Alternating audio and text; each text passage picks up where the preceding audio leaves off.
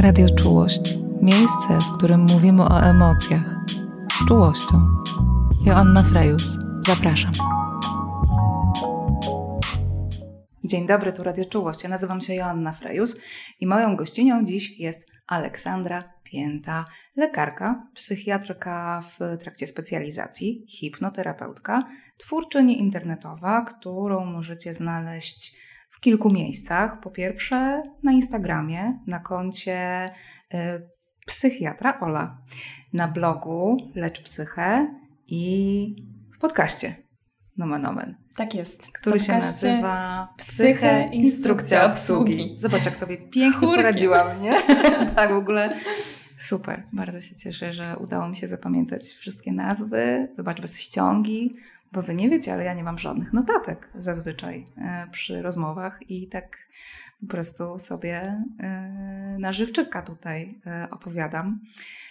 Jak chcecie nas też zobaczyć, to zapraszam Was na mój profil na YouTubie o Matko Depresja. Tam nas też widać, bo ten podcast nagrywany jest z wizją.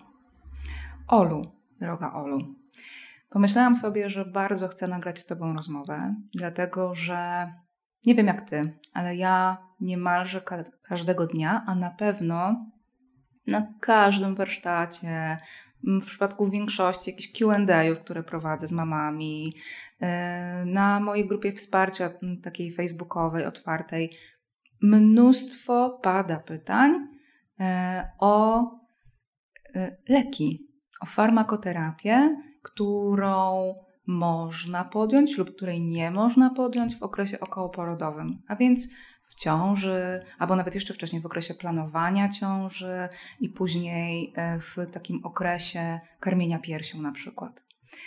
I bardzo często te pytania, e, albo w ogóle nawet stwierdzenia często są, e, mam wrażenie, obciążone całą masą no właśnie nie wiem, mam nadzieję, że powiesz, y, mitów, y, a na pewno są obciążone takim brakiem y, wiedzy, mm, która to wiedza mogłaby nam pomóc podejmować decyzje o tym, czy farmakoterapia jest dla nas, czy dla nas nie jest. I bardzo ważny jest dla mnie ten odcinek, dlatego że mam wrażenie, że jest mnóstwo osób w ciąży i mam małych dzieci, które nie sięgają po wsparcie żadne, dlatego że są przestraszone wizją, że jeżeli zwrócą się po pomoc do y, psychoterapeuty lub psychiatry, to po pierwsze na bank wyjdą z receptą od psychiatry, y, a po drugie, że to będzie się wiązało z tym, że muszą odstawić dziecko od piersi, e, albo że no w ciąży to właściwie nie wiem, co, co miałyby zrobić, ale że, że w ogóle jakoś to leczenie dla nich w tym okresie okołoporodowym po prostu nie jest dostępne, albo będzie się wiązać z takimi wyrzeczeniami, jak na przykład y, zakończenie karmienia piersią, y, że jest to jakoś na tyle przestraszająca wizja, że rezygnują z sięgania po wsparcie w ogóle. I to jest coś, co mnie zawsze bardzo martwi. Mhm. Więc chciałabym, żebyśmy dzisiaj porozmawiały na ten temat, rozwiały te mity, dolały taką sporą dawkę wiedzy na temat farmakoterapii w okresie okołoporodowym, żebyś ty, jako psychiatrka, wytłumaczyła nam, co tak naprawdę wolno, czego nie wolno, na co trzeba zwrócić uwagę. Jeśli chodzi o leki w e, ciąży i w karmieniu piersią. Tak, no to, to jest takie moje, moje pytanie to jest na dzisiaj. To pytanie już trwa trzecią minutę. Tyle wątków poruszyłaś w tym pytaniu i ja już w głowie miałam takie wyskakujące okienka, bo już tyle na bieżąco bym chciała powiedzieć, e, więc zaczynając od tego, że jest mnóstwo pytań i mnóstwo niespójnych informacji w tym mhm. temacie. Ja tak. też na Instagramie prowadzę taką formę mm, wymiany wiedzy z moimi obserwatorami. Nazwałam to sobie Psychoekspres i tam codziennie można zadawać pytania dowolne, takie, które by się chciało zadać psychiatrze, a na przykład nie było okazji, Super. czy mhm. nam było wstyd w gabinecie, tak, a u mnie anonimowo je można zadać. I faktycznie, naprawdę, mówię, te pytania można zadawać codziennie. Nie ma dnia, żeby nie było pytań o ciążę, płodność, karmienie piersią i leki psychiatryczne. Więc tak. jakby problem ewidentnie jest. Grupa osób, których temat dotyczy, jest ogromna. Tak. I od razu chciałam się odnieść do tego, co powiedziałaś, że mm, tutaj jest taki brak wiedzy w tym temacie. Ten brak wiedzy też wynika z tego, że tak naprawdę nie ma spójnych danych na ten temat. No tak, z jednej strony nie ma spójnych danych, a z drugiej strony, tak na dobrą sprawę, nie ma za bardzo źródeł, z których mogłybyśmy jako mamy czerpać wiedzę, nie? Nie przypominam sobie, no dobra, może sobie przypominam jakieś publikacje, ale głównie w języku angielskim, mhm. które by jakoś zaopiekowywały e, ten temat farmakoterapii w okresie okołoporodowym, ale też raczej na takim dużym poziomie ogólności, nie? Mhm. Ale tak, masz rację, y, mam pełną świadomość tego, że nie ma spójnych danych, mało tego, że w zasadzie te dane, które mamy, no to też są takie dane, o których my mm, chyba zawsze powinnyśmy mówić y, z jakimś takim przedrostkiem, że w świetle aktualnych danych, czy według tak. wiedzy naukowej, którą posiadamy na dziś. Mhm. Tak, tak. Jakby medycyna cały czas się rozwija i zmienia, i to, co jest dzisiaj aktualne, za chwilę może nie być aktualne. Tak, tak jest. Tak po prostu jest, należy się z tym pogodzić.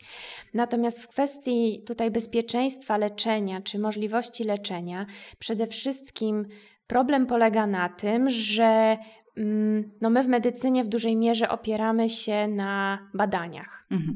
Na badaniach klinicznych, na badaniach laboratoryjnych i problem polega na tym, że nie jest etyczne prowadzenie badań na kobietach w ciąży, więc nie ma żadnego badania, które by stricte było zaprojektowane pod kątem na przykład badania bezpieczeństwa leku u kobiet w ciąży. Po mhm. prostu nie ma takich badań i one nie powstaną pewnie nigdy, a przynajmniej nie w najbliższych pewnie dwudziestu kilku latach. No tak, i to jest jakiś problem metodologiczny, bo rzeczywiście właściwie jedyne, co można robić, to takie badania mm, mm, pewnie y, mm, jakieś takie post factum, czyli gdzieś w, odszukiwać osoby, które tak czy inaczej Mm, korzystały z farmakoterapii w tym okresie okołoporodowym, e, no i ewentualnie w taki sposób zapraszać je do badań, ale wtedy to nie jest e, taka mm, próba kontrolowana. No to nie są warunki, i tak. Nie ma próby, próby, znaczy próba kontrolna pewnie jest, to nie są, ale to nie są warunki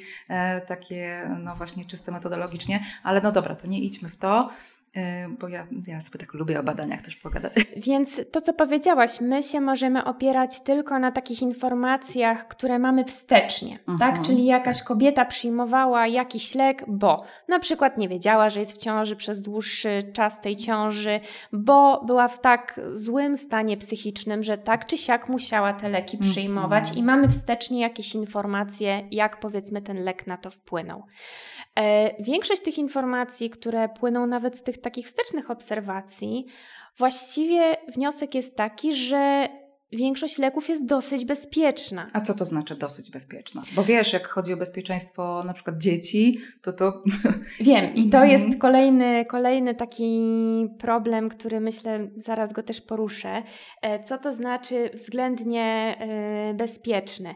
To znaczy, że jest jakieś ryzyko w ogóle populacyjne, różnych wad, różnych powikłań w mhm. ciąży, tak? Czyli nawet zupełnie zdrowe kobiety mogą na przykład mieć poród przedwczesny, mogą na przykład ciążę na każdym etapie poronić, mhm. mimo że mogą się świetnie odżywiać, być zupełnie zdrowe, nie przyjmować żadnych leków. To jest biologia, tak? I my na to mówimy w medycynie właśnie ryzyko populacyjne. Mhm. Czyli, że są pewne zjawiska w przyrodzie, które się zdarzają zupełnie spontanicznie.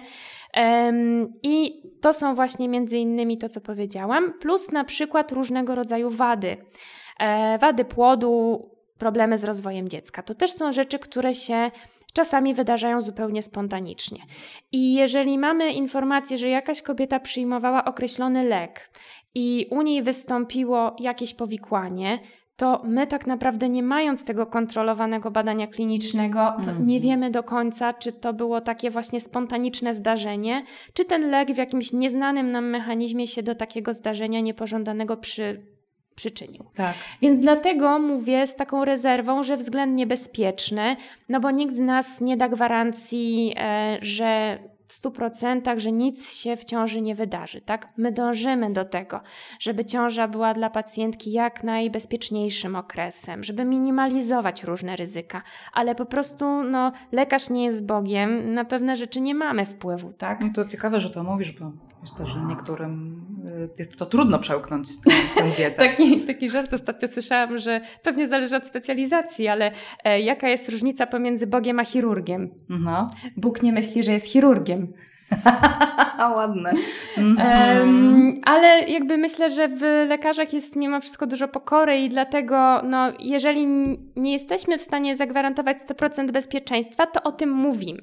I tu jest ta druga kwestia, o której chciałam powiedzieć, że to, co zaczęłaś, że w kwestii, jeżeli mówimy o takim bezpieczeństwie dziecka, tak, no to to jest dla kobiety często dużo ważniejsze niż jakieś tam ryzyko, które ona by osobiście ponosiła, -hmm. tak?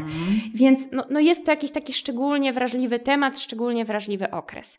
I tak, bo wyobrażam sobie, oczywiście jest różnie, no. bo ja też widzę po swoich klientkach i pacjentkach, że jest różnie i że nawet jak nie jesteś w tym okresie okołoporodowym, nie jesteś w ciąży, nie karmisz, nie karmisz piersią, to y, i tak, wiele osób ma taki duży dystans do farmakoterapii, no i w porządku, tak? Mamy jakieś takie różne swoje przekonania na temat y, leczenia lekami. Zresztą, umówmy się, to naprawdę farmakoterapia to nie jest nic przyjemnego.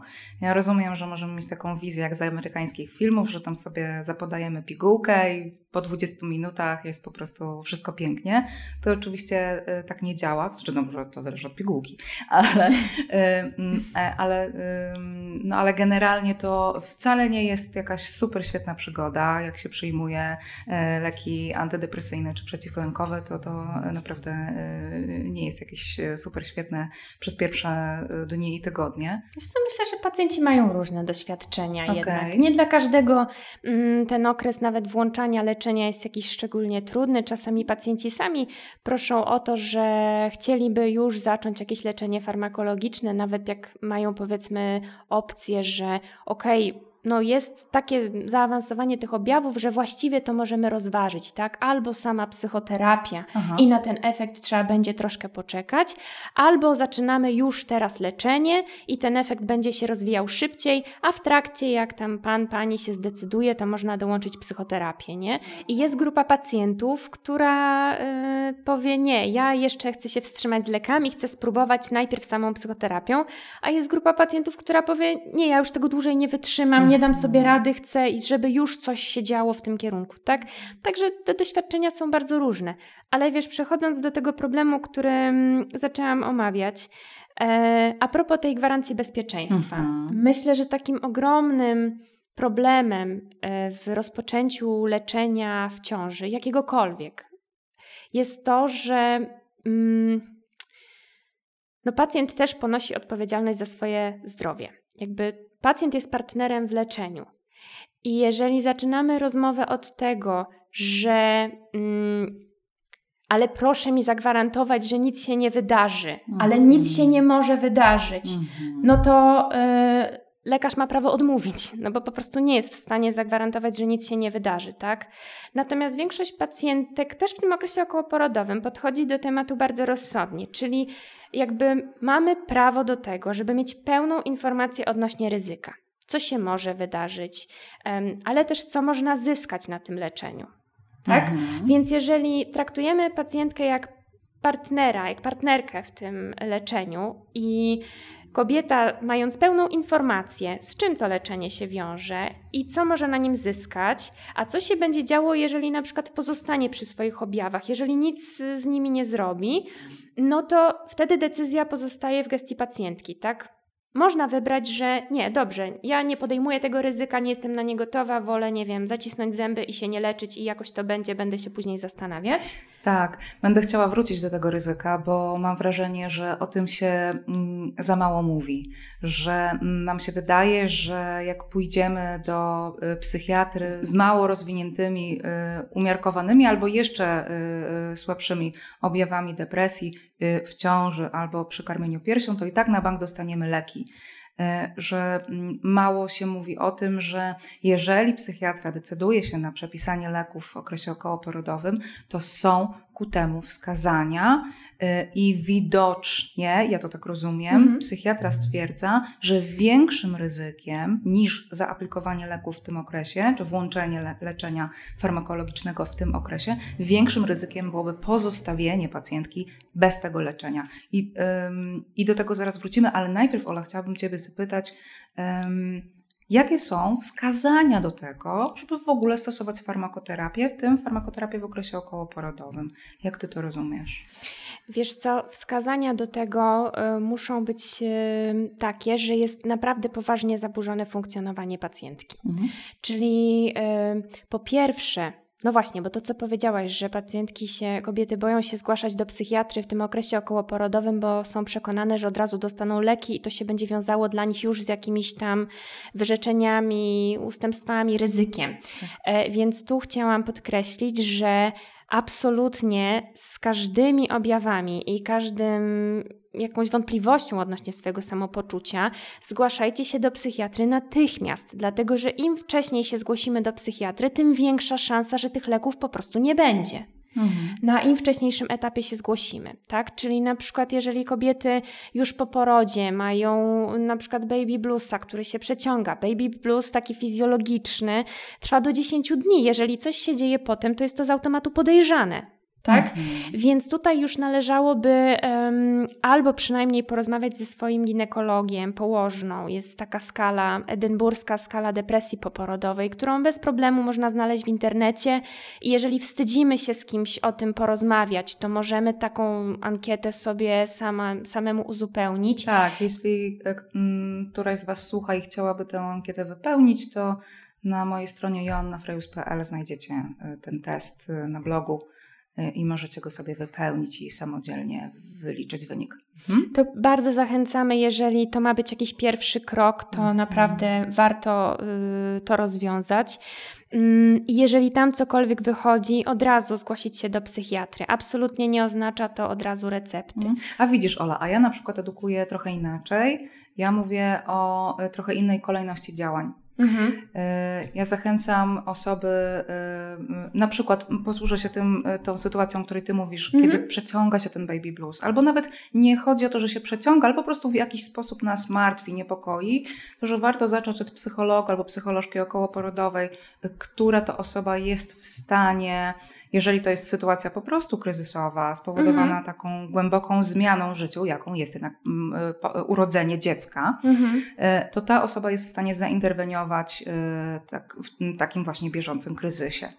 I taka osoba również jest w stanie stwierdzić, jeżeli sytuacja przeradza się z takiego typowego kryzysu, spowodowanego bardzo dużą zmianą, w sytuację zaburzenia, kiedy zaczyna osoba spełniać kryteria zaburzenia i wtedy y, jest w stanie odesłać do psychiatry lub psychoterapeuty.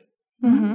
Ja proponuję taką kolejność, żeby zaczynać od psychologa lub psychoterapeuty, i jeżeli y, taki specjalista czy specjalistka uznają, że okej, okay, ale warto byłoby włączyć farmakoterapię, bo Zdarza nam się tak sugerować. Mhm. Powiedziałabym, że nawet dosyć często y, rozmawiam ze swoimi klientkami na temat tego, y, czy są otwarte na włączenie farmakoterapii, bo rzeczywiście zdarza się tak, że, trafia, że trafiają do mnie osoby do gabinetu, które no, w mojej ocenie po prostu potrzebują tego wsparcia mhm. farmakologicznego.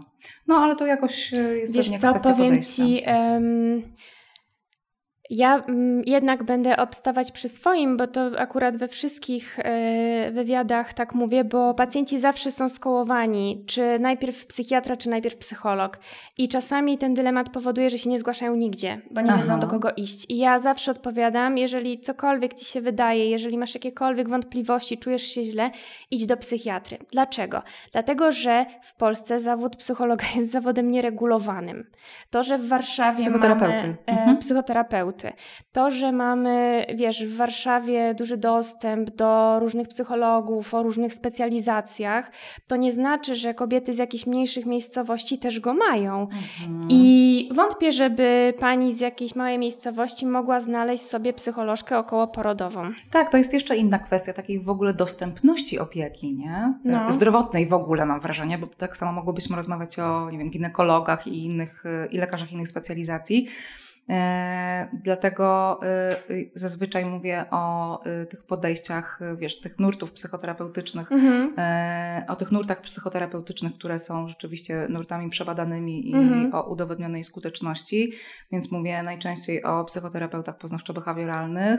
Tłumaczę, w jaki sposób sprawdzić, czy to jest osoba, która ma uprawnienia, co musi się znaleźć na takiej stronie, że to musi być osoba, która mm, ma informacje o tym, czy jest w trakcie szkolenia na mhm. przykład, mhm. czy w trakcie certyfikacji, albo mieć numer certyfikatu psychoterapeuty, e, że mm, e, musi, powinna należeć do e, uznanego stowarzyszenia zrzeszającego psychoterapeutów danej modalności, mhm. czyli na przykład w, jeśli chodzi o poznawczo-behawioralne podejście, to jest Polskie Towarzystwo Terapii Poznawczo-Behawioralnej właśnie mm, i tak dalej, tak?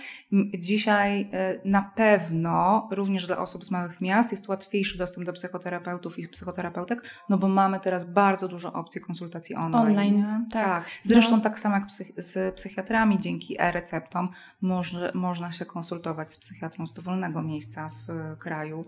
E, a za chwilę, podobno Polska już jest gotowa na, e, na takie e, europejskie recepty, e, to nawet pewnie spoza spoza Polski będzie można się konsultować to ja nawet jeszcze w ogóle nie wiem, co chodzi, jakie widzisz, europejskie recepty. A, widzisz. No ale to człowiek się cały czas czegoś nowego dowiaduje. Jeszcze chciałam tylko w kwestii tego zgłaszania się powiedzieć, że też y, jakimś rozwiązaniem jest zgłoszenie się nawet do lekarza rodzinnego, tak, jako oczywiście. ten pierwszy tak. kontakt. Tak.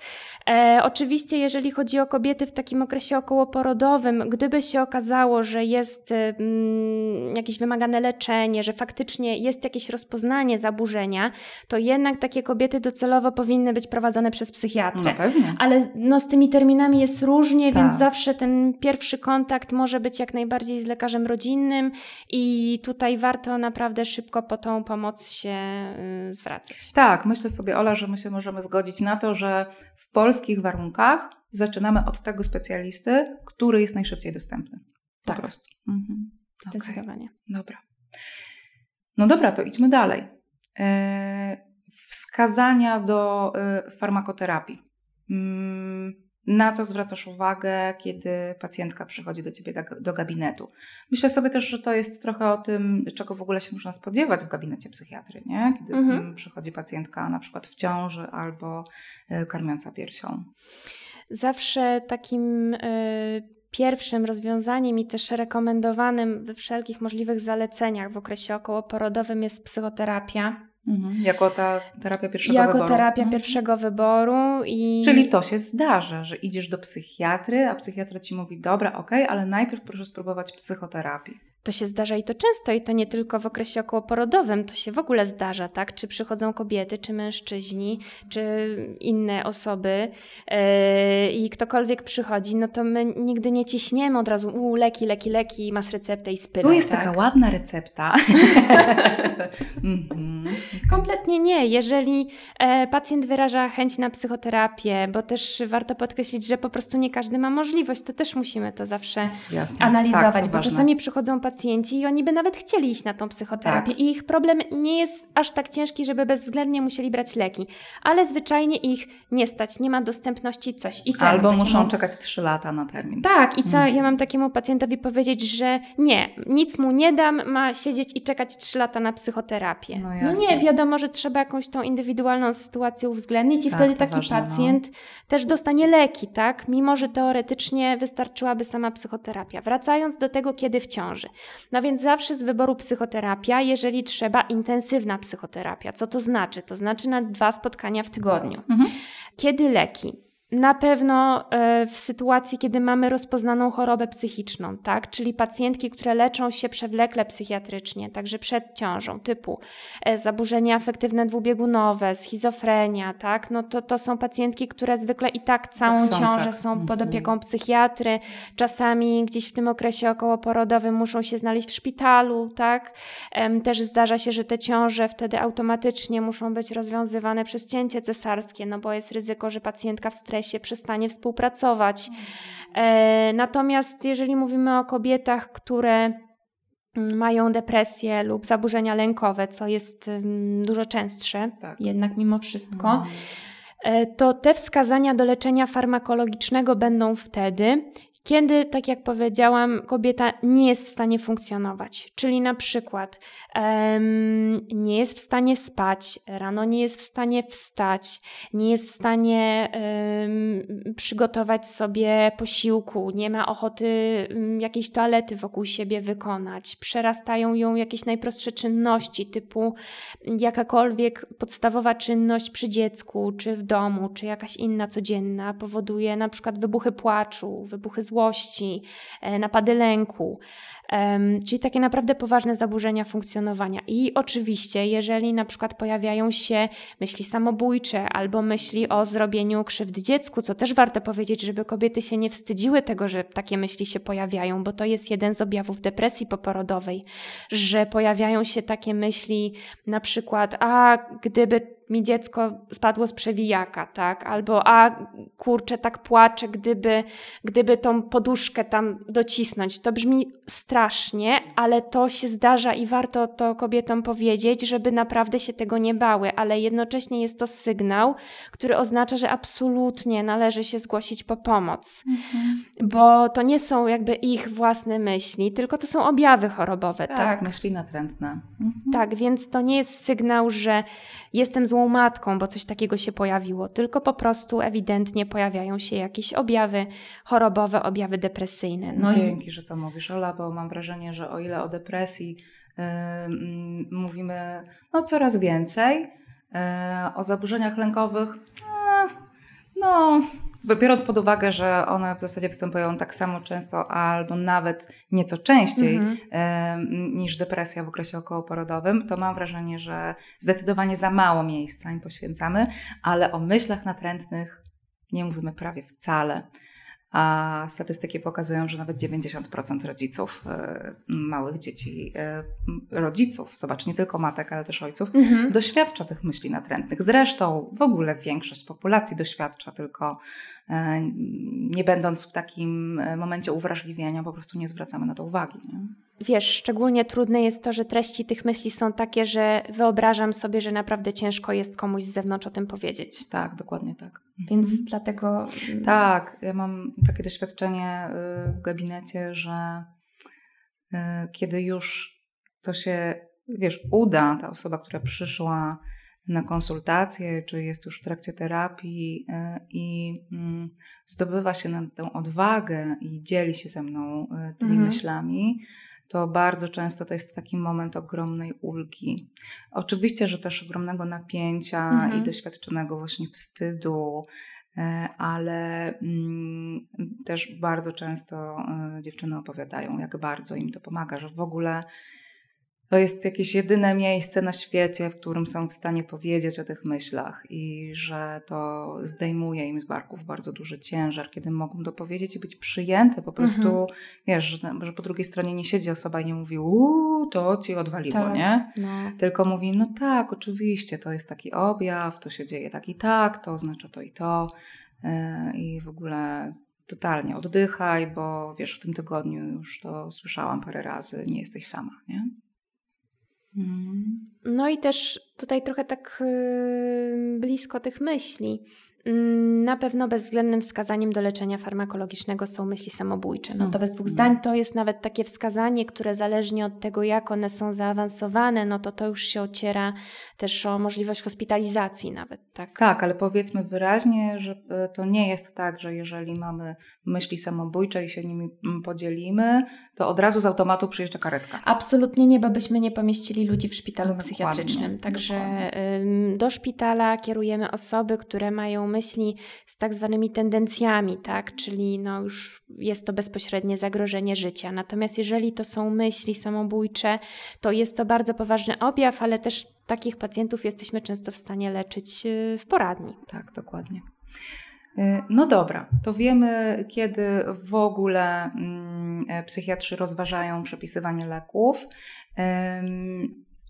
Ja mam wrażenie, czy tak to sobie tłumaczę, że często ta decyzja o tym, czy e, osobę w ciąży albo karmiącą piersią objąć farmakoterapią, to jest trochę taki wybór, wiesz, że wybieramy mniejsze zło, nie? Mhm. E, mniejsze zło, czy, czy po prostu no to, co jest konieczne w tej sytuacji, ale nie więcej. Czyli, że jeżeli jest szansa, że osoba, no właśnie, przezwycięży trudności w ramach psychoterapii, mhm. to się nie stosuje farmakoterapii. Tak. Jeżeli się stosuje farmakoterapię, to zaczyna się od tych substancji, co do których są mniejsze wątpliwości, mhm. zaczyna się od mniejszych dawek i sprawdza się, czy te mniejsze dawki już przyniosą efekt.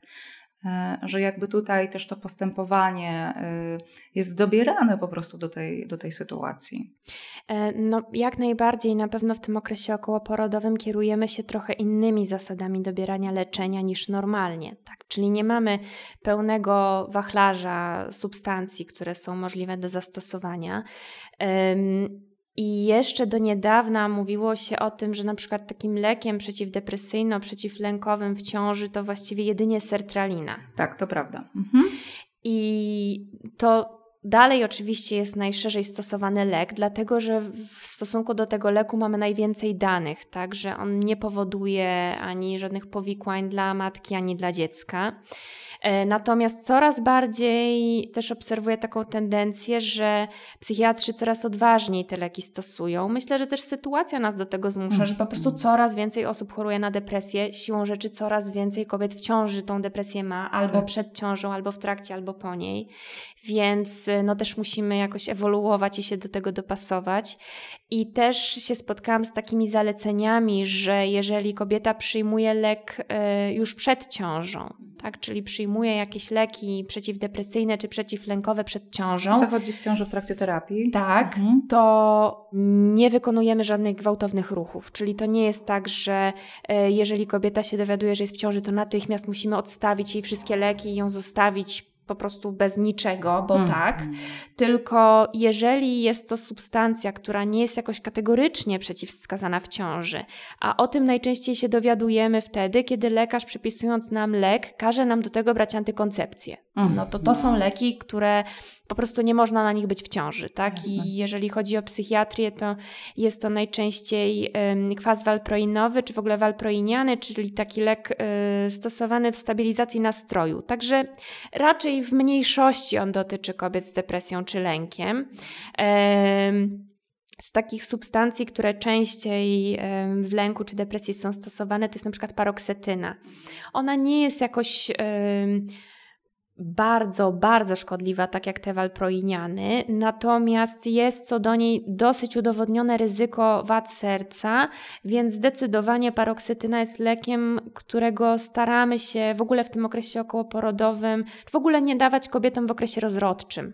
Oczywiście nie jest błędem podanie kobiecie w wieku rozrodczym paroksetyny, czasami trzeba ją podać, bo jest też silnym, dobrze działającym lekiem, ale generalnie staramy się nie. Poza tym większość leków takich przeciwdepresyjnych i przeciwlękowych od biedy bywa stosowana w ciąży.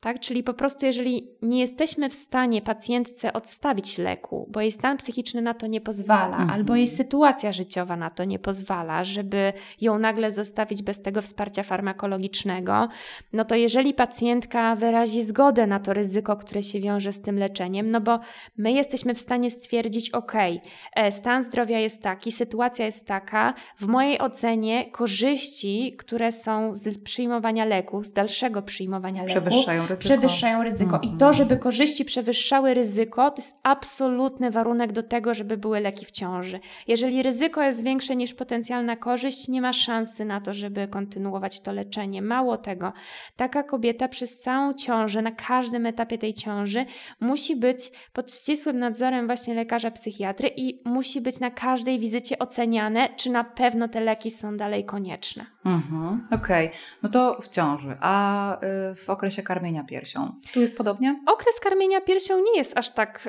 y, krytyczny jak y, okres ciąży. Jeśli chodzi o farmakoterapię. Tak, tak, tak. Absolutnie nie mówię o aspekty psychologiczne, czy to, co to powoduje w życiu. Nie, nie, a tak. Absolutnie y, mówię tylko o tej kwestii stosowania leków psychiatrycznych. E, nie jest jakimś bardzo krytycznym e, momentem. W tym sensie, że naprawdę tutaj mamy już dużo większe pole do popisu. Generalnie większość naszych leków w małym stopniu przenika do mleka. Jeżeli dziecko jest zdrowe, bo to jest główne przeciwwskazanie, jeżeli niemowlę ma jakieś, nie wiem, wady rozwojowe, choroby metaboliczne, inne choroby przewlekłe lub jest obserwowane w jakimś kierunku, choroby czy zaburzenia, no to tutaj na pewno mm, będziemy ostrożniejsi. I chyba też e, w takim kontekście e, dzieci e, przedwcześnie urodzonych, nie? Tak, mhm. tak, tak, tak. No to też są takie dzieci, które pozostają pod specjalnym nadzorem, mhm. tak? Więc mhm. mm, dzieci, które będą miały na przykład, nie wiem, niski Apgar przy urodzeniu, tak? Nawet jeżeli są urodzone o czasie, no takie dzieci, wobec których jest prowadzona jakaś obserwacja, albo no, nie były urodzone takim zupełnie zdrowym dzieckiem podręcznikowym. Mm, jasne. No to, tu się Tylko, zawsze zastanowimy tak, też. Czyli, że to nie jest, to, to nie wyklucza opcji farmakoterapii e, dla mamy, ale mm, no, trzeba jakby dorzucić tę informację na tę szalkę tak. e, potencjalnego ryzyka. Tak, tak, tak, bo znowu tutaj e, przy karmieniu również korzyści muszą nam przewyższać Jasne. ryzyko, z tym, że to ryzyko w większości przypadków będzie dużo, dużo mniejsze niż jeżeli chodzi o ciążę.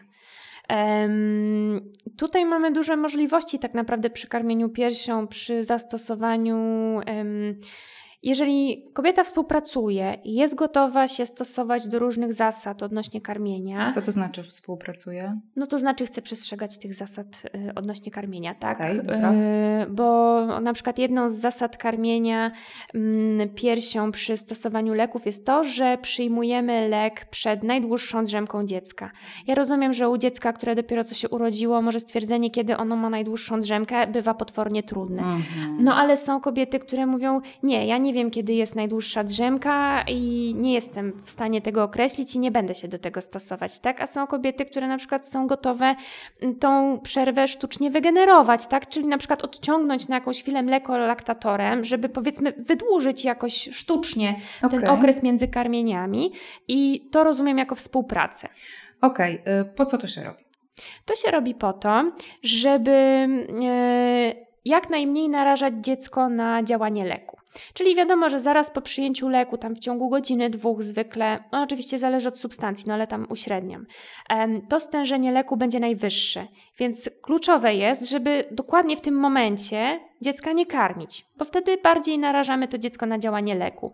Natomiast jeżeli nakarmimy dziecko przed tą prawdziwą czy sztucznie wygenerowaną najdłuższą drzemką i przyjmiemy lek i następuje drzemka, to to szczytowe działanie leku przypada na czas drzemki dziecka, więc ono potem no, już jest narażone na dużo mniejsze stężenia tego leku. Tak? Okej, okay, czyli mm, ile powinno minąć czasu od przyjęcia leku do kolejnego karmienia? Wiesz co, to oczywiście zależy od substancji, tak. ale mhm. myślę, że mm, rozsądnie, gdyby tak generować, no optymalnie by było 6-8 godzin. O, to długa drzemka. tak, ale e, myślę, że jakby wygenerować chociaż jakieś 4 godziny, to już by było naprawdę super. Okej. Okay. A y, są jeszcze też y, takie opowieści, że jak y, y, bierzesz y, y, lek, to pierwsze odciągnięte po tym fakcie mleko trzeba wylać. A to, to jest, znaczy się w pierwszym momencie. Mm, po tym, jak przyjęłaś ten lek, tak jakby pomijasz karmienie i całe to mleko wylewasz? Mhm. Czy ten początek tak, tak. mleka... Że wcześniej, zanim weźmiesz lek, masz odciągnięte y, mleko, którym mhm. karmisz dziecko w trakcie tej przerwy, powiedzmy tak. 4, 6, 8 no, no, godzinnej. No. A w międzyczasie, no bo wiesz, jak sobie przypomnę y, y, swoją laktację i tam 8 godzin mhm. bez karmienia, to to było trudne mhm. czasami.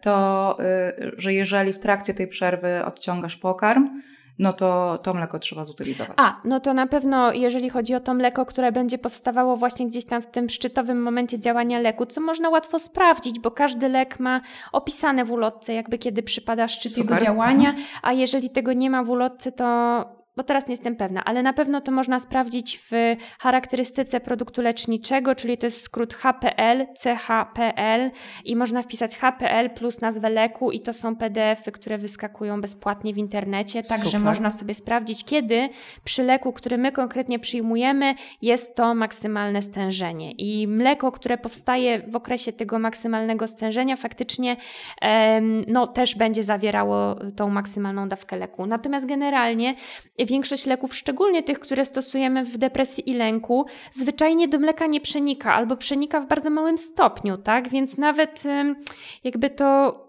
karmienie po przyjęciu leku um, nie jest aż tak tragiczną perspektywą, jakby się mogło wydawać. Na pewno dziecko trzeba obserwować, tak? Czy, czy ono się nie robi jakieś drażliwe, płaczliwe albo jakieś nadmiernie senne. Chociaż powiem szczerze, pacjentki się bardzo rzadko skarżą, że dziecko było nadmiernie senne. To mm, nie wiem, czy to traktują jako plus, czy po prostu. No, Okej, okay, rozumiem. Wiesz co, no dobra, dobra. E, ale, e, ale zdarza się też, że niektóre e, klientki mówią o, o tym, że dziecko, wiesz, w drugą stronę, że jest jakoś pobudzone i właśnie tak. nie śpi. Nie? To to jest coś, na co należy zwrócić uwagę, no bo to właśnie może być efektem tego nawet niewielkiego stężenia, które się pojawia w leku. Mhm. No i co wtedy? Zmienia się substancja, odstawia się leki? To zależy od sytuacji. Okay. Tak, myślę, że można zmienić substancję, ale one nie wszystkie działają podobnie, więc to zależy od tego, jaki profil objawów ma pacjentka. Czy można zmienić na coś, co by nie powodowało tego pobudzenia u dziecka? Tak czy inaczej wracamy do lekarza Dokładnie. I, omawiamy dostępne opcje. Tak. Okej. Okay. Ola, czy każdy y, psychiatra jest y, w stanie mm, pomóc osobie w okresie okołoporodowym? Ja bym powiedziała, że tak, no bo to nie jest jakaś wiedza tajemna. Na pewno nie każdy lekarz ma jakieś e, duże doświadczenie w prowadzeniu kobiet w wieku okołoporodowym, bo zwyczajnie tych kobiet się dużo nie zgłasza. Też są poradnie, które jakoś się tak profilują na te kobiety w wieku okołoporodowym, więc myślę, że większość idzie tam. Um, Ciężko mi powiedzieć. Ja bym powiedziała, że tak. Raczej każdy lekarz, psychiatra powinien móc coś kobiecie w ciąży czy w tym okresie okołoporodowym zaproponować.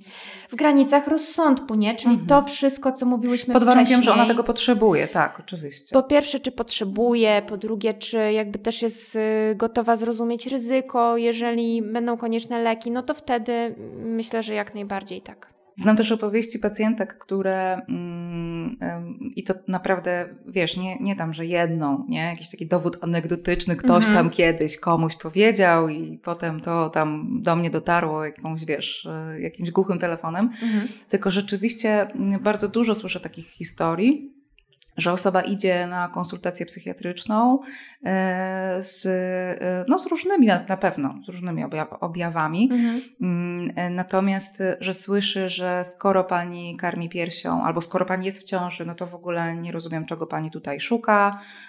Nie ma możliwości przepisywania leków psychiatrycznych w tym właśnie okresie. E, no i to jest jakoś e, trudne, nie? Albo druga opcja jest taka, że mm, no, pacjentka dostaje informację, że absolutnie, e, żeby zapisać jej jakiekolwiek leki, to musi najpierw odstawić dziecko od piersi. No wiesz, to jakby, tak jak powiedziałam, zależy od rozpoznania, zależy od tego, o jakich mm. lekach mówimy. Mhm. Ale... A to nie jest jakaś klauzula sumienia lekarzy psychiatrów? Mam nadzieję, że nie. Jeżeli tak, to wstyd mi za y, kolegów i koleżanki po fachu. Nie, naprawdę, jakby ja nie obserwuję jakiejś takiej tendencji, żeby mm, psychiatrzy odmawiali leczenia. Tak jak powiedziałam, na pewno to jest obwarowane różnymi środkami ostrożności. Też musimy tutaj obie strony zabezpieczać, tak i pacjentkę, ale też lekarza, bo jakby mm, zawsze musi być jakieś papierowe potwierdzenie, że pacjentka zrozumiała to ryzyko, że jej to, to zostało wytłumaczone, tak? Bo yy, no, nikt nie chce z tego mieć kłopotów. Chcemy po prostu, żeby pacjentka czuła się dobrze. Mhm. Nie? Natomiast myślę, że w takich standardowych sytuacjach typu depresja poporodowa czy zaburzenia snu, które e, się czasami pojawiają w ciąży, to naprawdę nie jest to aż takie wyzwanie mm, medyczne, żeby tej pomocy nie można było uzyskać. A jeżeli w jednym miejscu tej pomocy nie uzyskamy, no to tak jak powiedziałam, są poradnie, które się dosyć mocno profilują na, na taką grupę pacjentek i tam już na pewno nam zostanie coś doradzone. Okej. Okay. Mówiłyśmy jeszcze. A, chciałam Cię zapytać, ile do Ciebie pacjentek w tym okresie okołoporodowym trafia, tak średnio? Wiesz, co najwięcej pacjentek to do mnie trafia planując ciążę. O, ciekawe. Tak. I wtedy to jest o czym? O tym, że mam takie doświadczenie, trudności e, takich natury psychicznej i chcę wiedzieć, co zrobić, gdyby? Tak, najczęściej to jest e, historia typu przyjmuję takie leki, planuję ciążę, czuję się tak, czy mam te leki już odstawić, czy mam je odstawić dopiero jak będę w ciąży, e, czy może mam ich w ogóle nie odstawiać, czy mam się zapisać na psychoterapię, e, czy to, co biorę jest szkodliwe, czy nie. E, to są pacjentki, które na tą chwilę najczęściej do mnie trafiają. Okej. Okay. Jeszcze chciałam Cię zapytać o to, y, mm, wiesz, często pacjentki mi mówią, y, że jeżeli przyjmują leki w trakcie ciąży, to dostają y, takie zalecenie, żeby przed samym porodem te leki odstawić. Tak. Mhm. Czyli tak, tak, taka jest praktyka faktycznie. Mm, to jest różnie praktykowane, ale najczęściej takie jest zalecenie. Nie zawsze się da, no bo to znowu zależy tak, od stanu pacjentki, jasne. nie? Ale jeżeli sytuacja na to pozwala, to faktycznie e, większość leków 2-3 e, tygodnie przed porodem, jeżeli on jest jakoś tam określony, jeżeli się da, no bo czasami wiadomo. Ale przed planowanym porodem 2-3 tygodnie wcześniej staramy się leki zmniejszyć, odstawić, bo to jest spowodowane tym, żeby u noworodka nie było żadnych takich objawów odstawiennych. E, żeby zmniejszyć jakby ten szok odcięcia od leku Jasne. tego małego organizmu. I też, o to może ważne, bo teraz też na przykład są modne porody domowe, jakby mhm. to coraz bardziej wchodzi. No więc jeżeli kobieta przyjmuje leki w ciąży, to absolutnie... To w ogóle świetnie zabrzmiało, są coraz bardziej modne porody domowe, tak jakby to nie był powrót, wiesz, do tego, co było kilkadziesiąt lat temu, nie? No, wiesz, kiedyś kobiety rodziły w polu, a jednak rodzenie w polu nie zyskuje na popularności znowu. w każdym razie Y, kobiety, które przyjmują leki w ciąży, zdecydowanie powinny rodzić w szpitalu. E, I to jest kwestia zarówno ich bezpieczeństwa, jak i bezpieczeństwa dziecka. Dlaczego? Dlatego, że mm, to się nie zdarza często, ale jakby jest y, przy niektórych lekach, które stosujemy, głównie to są SSRI, SNRI, takie grupy leków wpływające na głównie serotoninę, one mogą e, zmniejszać troszkę krzepnięcie, co się może wiązać na przykład z jakimś większym krwawieniem e, w trakcie porodu. Więc w domu nie mamy co z tym zrobić, tak? W szpitalu zawsze jest możliwość podania dodatkowo krwi i jakby nie jest to żadnym takim emergency, natomiast w domu jesteśmy naprawdę w, wiadomo, nic się z tym nie zrobi. E, druga sprawa jest taka, jak powiedziałam, te objawy odstawienne u noworodka, czyli może na przykład dochodzić do różnego rodzaju zaburzeń oddychania, e, zwiększonego ciśnienia u takiego noworodka, zaburzenia napięcia mięśniowego.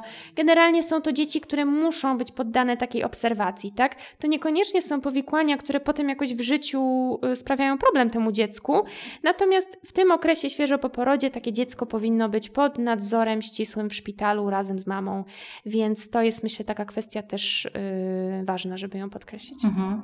Okej, okay. na koniec, bo skoncentrowałyśmy się na tym, y, jakie ewentualne ryzyko niesie ze sobą y, branie leków w tym okresie okołoporodowym w ciąży, w karmieniu piersią. A chciałabym, żebyśmy jeszcze spojrzały na tę drugą stronę. Czy decyzja o tym, że no nie, jednak się nie zdecyduję, mam objawy, które są dla mnie trudne, jest mi z tym ciężko, może mam myśli samobójcze, może y, jeszcze inne trudności, mm, ale jednak ten lęk o to, y, że mm, przyjmowanie tych substancji może być y, potencjalnie ryzykowne dla mojego dziecka, nie wiem, dla mnie samej mhm. również przecież, no, powstrzymuje mnie przed tą decyzją o rozpoczęciu farmakoterapii. E, jak to oceniasz? No, wiesz, gdybyśmy miały teraz na tę drugą stronę mhm. szali spojrzeć. No, y, ryzyko chorowania w ciąży No właśnie, bo to wracamy właściwie do samego początku, że mm, pacjentka przychodzi i oczekuje leku, który będzie w 100% bezpieczny i leczenia, które będzie w 100% bezpieczne. Ale sorry, twoja choroba też nie jest w 100% bezpieczna. Tak, dzięki, że to mówisz. Więc to jest taka kwestia, że no optymalnie byłoby w ciąży nie brać leków, ale optymalnie byłoby też nie chorować, więc skoro już jesteśmy chore, no to okej, okay, trzeba jakoś y, działać.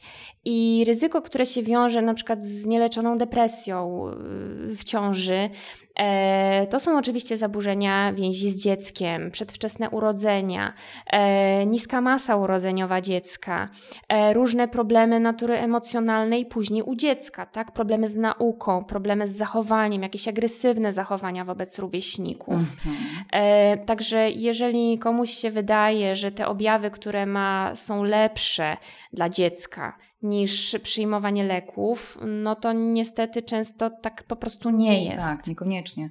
Nie wspominając o tym, że nie leczenie depresji, kiedy mamy epizod y, tej depresji, może się też wiązać z tym, że y, no, za chwilę będziemy miały kolejny epizod, wtedy kiedy to dziecko już y, będzie na świecie. No i tak jak powiedziałaś, to też może wpływać na możliwość nawiązania bezpiecznej więzi pomiędzy mamą a dzieckiem, no i po prostu obniżać jakość życia. Nie? no, obniżać jakość życia, ale wiesz, no, y, depresja jest chorobą śmiertelną. Jakby najcięższym powikłaniem depresji jest samobójstwo i to się dzieje. E, kobiety w okresie okołoporodowym też są jakąś grupą wrażliwą pod tym względem, że dochodzą takie czynniki typu y, niedospanie, niedożywienie, tak? Więc to też zwiększa jakąś taką podatność, reaktywność na stres tak, i naprawdę łatwo jest to impuls. Też hormonalne zmiany bardzo gwałtowne i rzeczywiście ta impulsywność e, może w którymś momencie wzrastać po prostu. Mhm. Tak, więc no mówię, jeżeli są objawy, to też nie jest tak, że jak zaciskamy zęby, to jest super i to będzie dobre dla dziecka. No, no niekoniecznie. To jest bardzo ważne, to, to, co powiedziałaś, bo zazwyczaj patrzymy w tą drugą stronę nie? W, tej, w tej kwestii. Ola, a co ty w ogóle robisz jako psychiatrka? To znaczy, skąd ten pomysł, żeby akurat tę specjalizację wybrać? Wiesz co, ja y, miałam chyba jak każdy student medycyny y, bardzo wiele pomysłów na siebie. To tak wygląda z tego, co wiem u zdecydowanej większości osób, że co inny oddział się odwiedza, to inny pomysł się ma na siebie. Mi akurat psychiatria się zawsze podobała, znaczy zawsze odkąd ją zobaczyłam, bo jak szłam na studiach, to kompletnie o tym nie myślałam. Dopiero jak zobaczyłam oddział, to, to było dla mnie takie bardzo ciekawe, mm, ale ja nigdy o tym nie myślałam jako o sposobie na życie. To była dziedzina, która mi jakoś tak łatwo przychodziła. Takie hobby. Takie hobby. Jakoś tak mi się dobrze rozmawiało z pacjentami, oni chcieli się przede mną otwierać, nawet jak ja jako studentka nie szczególnie chciałam zawsze, żeby oni się otwierali. Okej, okay, dobra. Ale jakąś taką łatwość to y, wywoływało w ludziach. I na sam koniec studiów, y, jak mieliśmy egzamin z psychiatrii, e, ja wtedy miałam taki plan, żeby iść na medycynę rodzinną. Chciałam być lekarzem rodzinnym, to mi się wydawało taką szansą na właśnie takie holistyczne podejście do pacjenta, na taki kontakt z nim stały, e, więc taki miałam plan. Natomiast ordynator, który e, wówczas nas egzaminował, e, jak omawiał cały nasz przebieg zajęć na psychiatrii, naszym zadaniem egzaminacyjnym było przygotowanie takiej pełnej historii choroby pacjenta, którego nie znamy. Czyli każdy dostał takiego pacjenta, z którym nie mieliśmy zajęć, nie wiedzieliśmy, co mu jest, ani jak jak on jest leczony i w ramach egzaminu mieliśmy go zbadać, opisać i stworzyć tak jak wypis ze szpitala trochę i zaproponować leczenie, co jakby na studiach mało się mówi o proponowanym leczeniu, raczej bardziej o rozpoznawaniu, objawach i tak dalej, więc to też było dla nas takie trochę hmm, bardzo wyzwanie. No to w ogóle brzmi wstrząsająco, no ale dobra, no, no dalej. mówi się o lekach, ale jakby mniejszy jest nacisk na takie um, dawkowanie i tak dalej. To dopiero, po to mamy właśnie staż um, okay, po rozumiem. studiach. To nie jest tak, że wychodzimy bez bez wiedzy o lekach i się uczymy na pacjentach. Tak, bo to może źle zabrzmiało. No niby nie, można na ludziach eksperymentów prowadzić, e, bo tam częściowo są jakoś w wielu sytuacjach jakoś e, nie, nieetyczne, ale tutaj tam studenci medycyny, proszę bardzo, tak. starzyści. Nie, nie, absolutnie tak, można to różnie interpretować, więc nie, no mamy wiedzę o lekach, ale jakby dopiero się uczymy to dobierać do pacjenta. W każdym razie, no właśnie tam pan ordynator omawiał i te nasze historie choroby, jakieś nasze wejściówki, cały tam przebieg. I mówi, no świetnie sobie poradziliście, tutaj widać tak bardzo dużo pracy włożone, ale wiecie, jedna historia choroby to mnie rzuciła na kolana. Ja bym chciał pisać takie historie choroby. Pani Pięta, która to pani? Ja mówię, no ja. A on mówi, no pani to będzie psychiatrą. Tak ja mówię, nie. on mówi, ale ja sobie nie wyobrażam, żeby pani robiła coś innego. Pani tak tego pacjenta rozgryzła. No po prostu musi pani być psychiatrą. Potem nas brał tak do gabinetu. No to też taka specyfika psychiatrii, że tacy bardzo ludzcy ci y, lekarze. Więc y, to był jeden z niewielu egzaminów, gdzie ktoś tak z nami po ludzku omawiał, co tam u nas, jakie plany i tak dalej. Więc tutaj pan ordynator też potem każdego jeszcze tak brał sam na sam i mnie pyta, no ale czemu nie ta psychiatria? No i ja wyraziłam różne swoje obawy o treści, że mm, boję się, że te historie mnie przytłoczą psychicznie, że, że jednak e, ciężko będzie znaleźć pracę, no różne tam takie obawy. No i on mi powiedział, że to wszystko nie tak, jak mi się wydaje. Wymienił wszystkie plusy psychiatrii, które on uważał. No ja tak mm, jeszcze na stażu podyplomowym byłam w takim trochę rozkroku, co ja chcę robić, i stanęłam przed takim dylematem, że albo mogę iść i robić coś, co mi się w głowie wydaje takie poprawne, dobrze wyglądające, fajne, ale być takim rzemieślnikiem, w sensie po prostu uczyć się tego, być może nie mieć do tego ręki. No wiesz, po prostu tak wykonywać swoją pracę, e, albo wykorzystać po prostu postawić wszystko na jedną kartę i wykorzystać jakieś swoje predyspozycje, to, że ludzie coś yy, widzą we mnie, że chcą ze mną rozmawiać. Po prostu robić coś, co jest wydarzy. przyjemne. Ja tu wyczuwam takie, wiesz, takie przekonanie, że robota to musi być znojem po prostu, że jak mi coś sprawia przyjemność, jak to mi przychodzi względnie łatwo i lekko, to to nie może być praca, nie? No i tak oto jestem. No, postawiłam wszystko na jedną kartę, że jednak pójdę na tą psychiatrię. No i się okazało to świetnym wyborem, jakby mogę realizować całą swoją wizję kontaktu z pacjentem, tak jak to sobie wyobrażałam. Wspaniałe jest to, że tak jak w oddziale szpitalnym mamy naprawdę dużo czasu na rozmowę, na poznanie tego pacjenta, także no, yy, jest to coś, co, co mi odpowiada i faktycznie cieszę się. Cieszę się, że ktoś to dostrzegł i że to powiedział, bo myślę, że na studiach mamy wiele takich oddziałów, gdzie ktoś jest w czymś dobry, ale jednak tego nie usłyszy i to może być taki potem zmarnowany potencjał nie? Więc okay. bardzo jestem wdzięczna doktorowi, że, że to powiedział, bo um, myślę, że on nie wiedział, że to zmieni moje życie, ale zmieniło no, totalnie. No, coś czuję, że to jakieś pudełko cygar dla, dla doktora. No dobrze, Ola. I bardzo dobrze. Ja też jestem wdzięczna e, panu doktorowi, że on ciebie jakoś tak pokierował, bo mam takie poczucie, że robisz dużo fajnej roboty, że wspierasz e, osoby nie tylko, wiesz, w pracy gabinetowej czy na oddziale, ale, ale też po prostu, wiesz, poprzez to, co robisz tak na co dzień gdzieś w, w, w swoich mediach. No tak, niech będzie. No tak. w swoich mediach. Bardzo Ci dziękuję, że przyszłaś się tutaj podzielić kawałeczkiem swojej wiedzy. Dzięki za otwartość. Dziękuję, że po prostu, wiesz, taką otwartością odpowiadałaś na te wszystkie pytania. Mam świadomość, że pewnie no już trochę, już kilka razy na te pytania odpowiadałaś, ale zależało mi na tym, żeby w tym podcaście mm, e, zebrać tę wiedzę w jednym mhm. miejscu i żebym miała gdzie odsyłać osoby, które e, przychodzą z takim e, lękiem o to po prostu, wiesz, takim powodowanym bardzo często niewiedzą. Nie? I, I takim mchem uprzedzeń porastającym ten temat. Ola Pięta, moja dzisiejsza gościni. Szukajcie Oli w mediach społecznościowych na profilu psychiatra Ola. Dobrze mówię. Dobrze mówisz. Dobrze tak, mówię, tak. psychiatra Ola. Na blogu Lecz Psychę albo w jej podcaście Psychę Instrukcja Obsługi. Dziękuję Ci bardzo. Dziękuję Ci bardzo za zaproszenie. To było Radio Czułość. Jeśli chcesz więcej, zajrzyj na mój profil na Instagramie o matko depresja albo na mojego bloga pod adresem www.joannafrejus.pl. Do usłyszenia.